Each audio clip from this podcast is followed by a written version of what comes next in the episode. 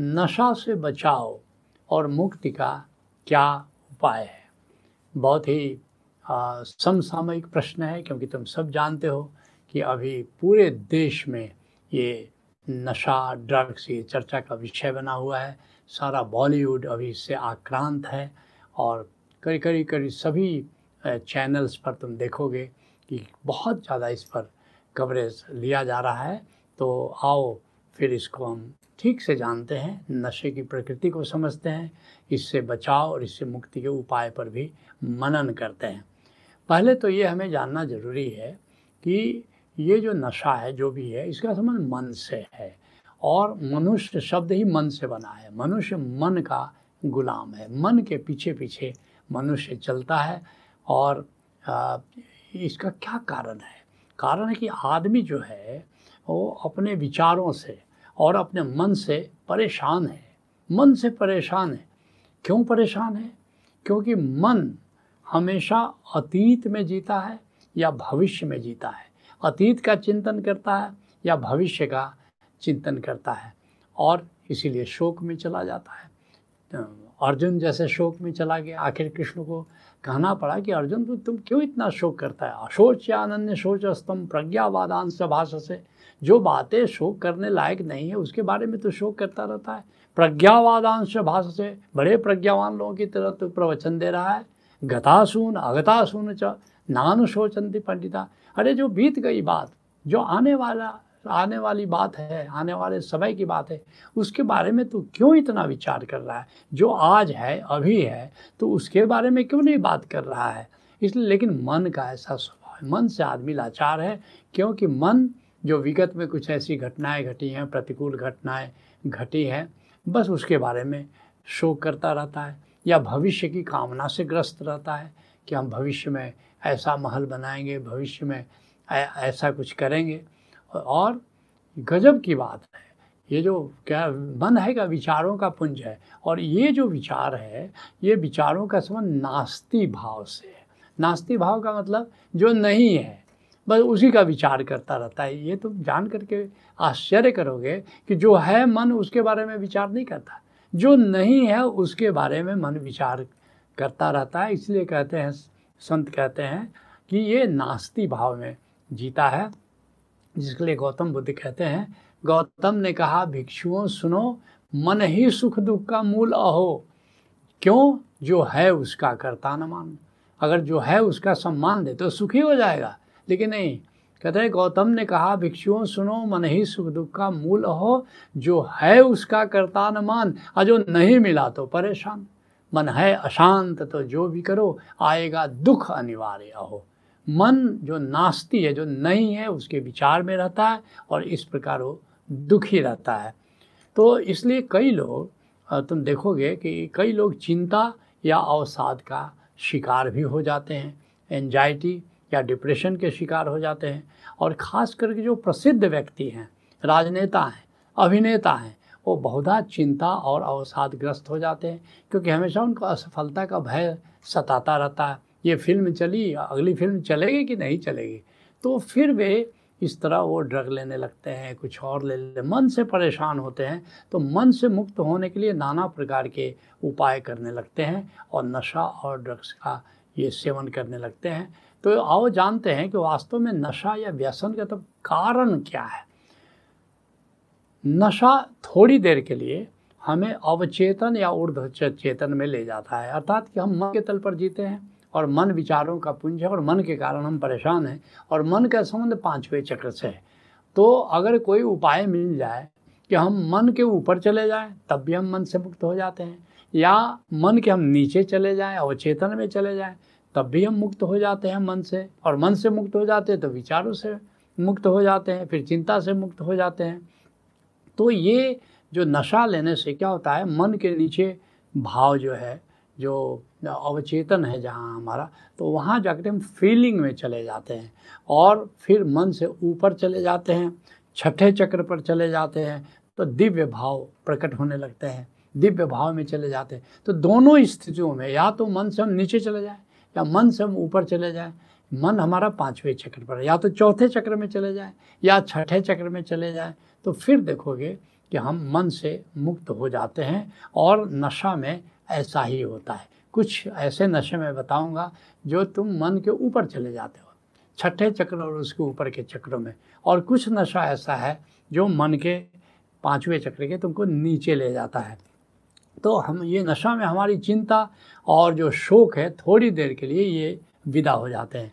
तुमने आनंद बख्शी का वो प्यारा सा गीत सुना होगा। आजकल इस गीत को बार बार तुम विभिन्न चैनल्स पर सुनते भी हो। दम मारो दम, मिट जाए गम, बोलो सुबह शाम, हरे कृष्ण, हरे राम। तो इसका कुल कारण इतना है कि तुम्हारा जो गम है, तुम्हारा जो शोक है, तुम्हारी चिंता है, थोड़ी देर के लिए तुम उसे मुक्त हो जाते हो। और दो प्रकार का नशा है, जैसा मैंने पहले चर्चा किया, एक तो शराब है। ये ऊर्जा को नीचे के चक्रों की ओर ले जाती है। और दूसरे प्रकार के नशे जैसे गांजा है, भाँग है, चरस है, ये ऊर्जा को ऊर्ध्वगामी कर देते हैं।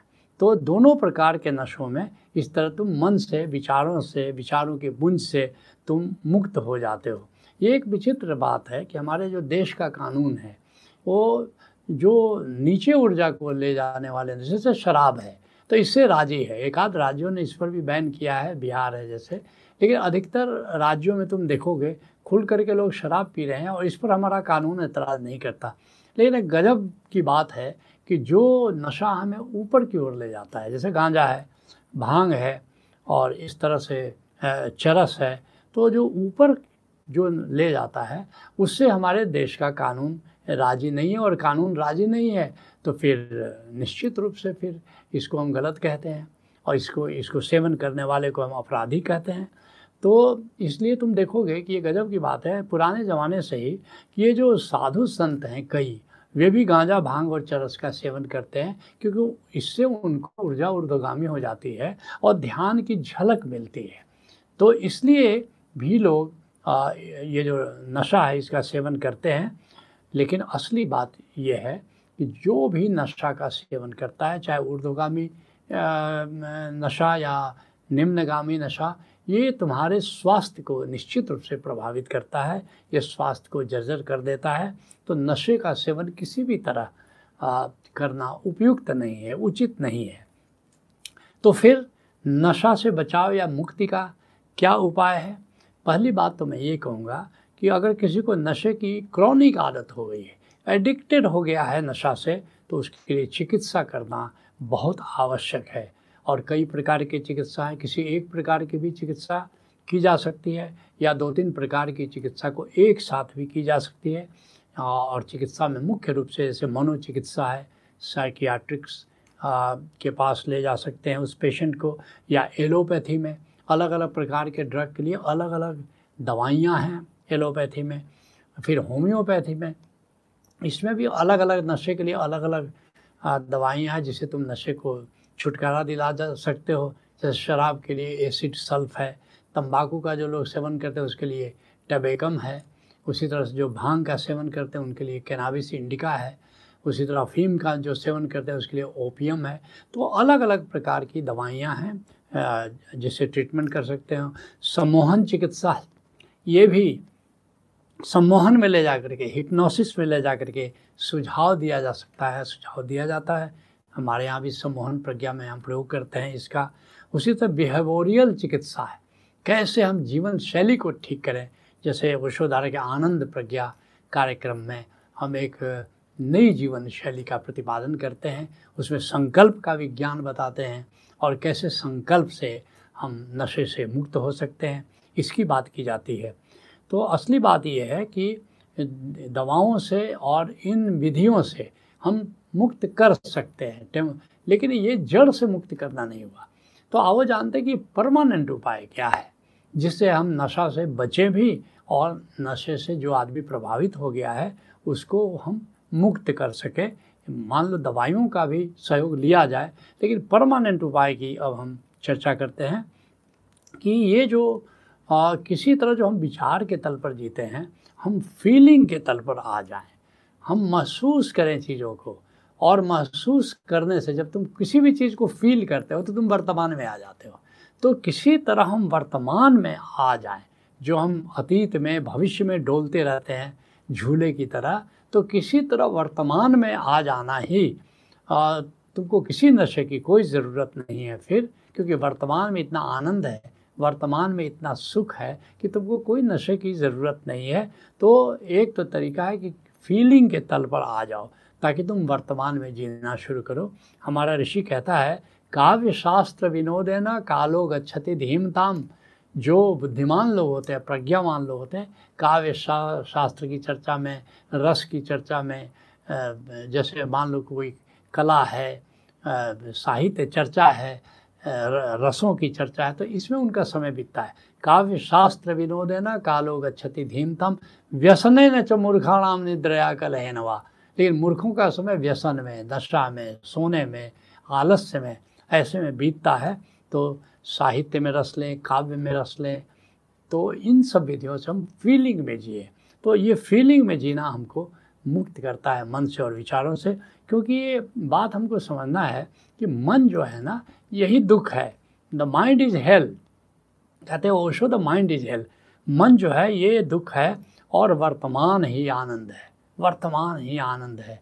प्रेजेंस इज़ ब्लिस ओशो कहते हैं प्रेजेंस इज़ ब्लिस और, और वर्तमान क्या है? लोग वर्तमान को नहीं समझते। वो सोचते हैं कि समय का टुकड़ा है। अतीत और जो भविष्य है उसके जो संगम है वो वर्तमान है। नहीं अस्तित्व ही वर्तमान है। एग्जिस्टेंस इज़ प्रेजेंस ओशो कहते हैं एग्जिस्टेंस इज़ प्रेजेंस ये सारा अस्तित्व जो तुम देख रहे हो, ये जो सारा आकाश है, ये जो प्रकृति है, जो है, वह अस्थि का मतलब है, ये है भाव। जो प्रेजेंस जो पूरा देख रहे हो, जो अस्तित्व देख रहे हो, ये और वास्तव में यह अस्तित्व ही वर्तमान है और यह अस्तित्व ही ब्रह्म है। ये सारा आकाश जो तुम देख रहे हो ओशो कहते हैं, जिस दिन आकाश की जीवंतता को जानोगे, जिस दिन आकाश की चैतन्यता को जानोगे, उसी दिन तुम परमात्मा को जानोगे। इसलिए ईशावास्य उपनिषद का ऋषि कहता है कि ईशावास्य इदम सर्वम ये जो सब कुछ जो तुम्हें दिखाई देता है, ये सब परमात्मा है। ईशावास्य इदम सर्वम यत किंचित जगत त्यान जगत, ये जो थोड़े से आकार तुम देख रहे हो, जो प्रकृति को देख रहे हो, ये प्रकृति भी ब्रह्म ही है। और इस तरह जब इस, इसमें तुम रमण करने लगते हो तो तुम आनंदित हो जाते हो क्योंकि तुम प्रेजेंस को एंजॉय कर रहे हो, तुम वर्तमान को आनंद कर रहे हो वर्तमान में रमण करके आनंद ले रहे हो। तो इसीलिए शंकराचार्य कहते हैं कि ये महत्वपूर्ण नहीं है कि तुम योग कर रहे हो कि भोग कर रहे हो। योग रतो वा भोग रतो वा संग रतो वा संग विहीना यह भी मुख्य नहीं है कि लोगों के साथ हो कि तुम एकांत में हो। ब्रह्मणि रमते चित्तम यश्या नंदति नंदति नंदति है वो। ब्रह्म में जिसका चित्त रमण करता है, अर्थात ये जो अस्तित्व है, ये जो प्रेजेंस है, ये जो एग्जिस्टेंस है, इसमें अगर तुम्हारा चित्त रमण करता है तो उसके समान आनंद नहीं है, आनंद नहीं है, आनंद नहीं है। तो असली बात है, किसी तरह अपने को इस एग्जिस्टेंस से जोड़ो, अपने को इस प्रेजेंस से जोड़ो इस प्रकृति से जोड़ो। ये हैं पेड़ पौधे ये हरियाली, ये पंछी, ये नीला आकाश, ये सूरज, ये चाँद। ये कितना कुछ परमात्मा ने दिया है, जो है। तो उस है से क्यों नहीं जुड़ना? जो नहीं है, उसका विचार क्यों करते रहना? तो इसलिए हमेशा अहोभाव में जियो। जो है, उसके प्रति ग्रैटिट्यूड में जियो। काउंट योर ब्लेसिंग्स क्यों चिंता कर रहे हो? इतना कुछ परमात्मा ने दिया है, जीवन दिया, परिवार दिया, दोस्त दिया, इतनी सारी जीवन की उपलब्धियाँ दी हैं। तो जो है हमारे पास, उस पर हम क्यों नहीं उसको महसूस क्यों नहीं करें? जो नहीं है, उस, उसका हम विचार ही क्यों करें? तो ये बात बहुत महत्वपूर्ण है। अपने जीवन को ऐसी शैली में ढालो कि अहो भाव हो का, अपने ब्लेसिंग्स को काउंट करो और तुम्हारे भीतर आत्मा है। आनंद कंद आत्मा परमात्मा स्वयं तुम्हारे भीतर आत्मा के रूप में बैठा हुआ है, जो भीतर का अंतर आकाश है, कितना मनोरम है। और फिर ब्रह्म भाव में जीव, ये सारा अस्तित्व, सारा आकाश, सारी प्रकृति, ये ब्रह्म ही तो है।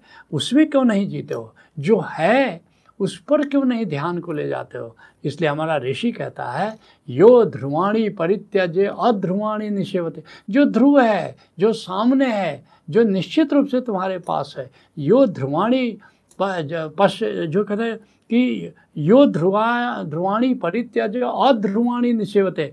जो अनिश्चित है, उसका तुम ध्यान करने लगते हो। ध्रुवाणी तस् नश्यंती अध्रुवम नष्ट में वही इसलिए ऐसे लोगों का, वे लोग चूक जाते हैं। जो निश्चित रूप से है तुम्हारे पास, उससे चूक जाते हो। और जो अध्रुव है, जो तुम्हारे पास है ही नहीं उससे तो तुम सदा ही चूके हुए हो। इसलिए मूल भाव है कि अतीत और भविष्य की चिंता छोड़ करके जो हमारे पास उपलब्ध है सहज रूप से, जो ये प्रकृति है, जो ये सारा अस्तित्व है, इससे किसी तरह हम जुड़ें और फिर देखोगे कि तुम स्थायी रूप से किसी प्रकार के नशे की फिर कुछ चाहत ही पैदा नहीं होती। तो आज के सत्संग को हम यही विराम देते हैं। हरिओम तत्सत।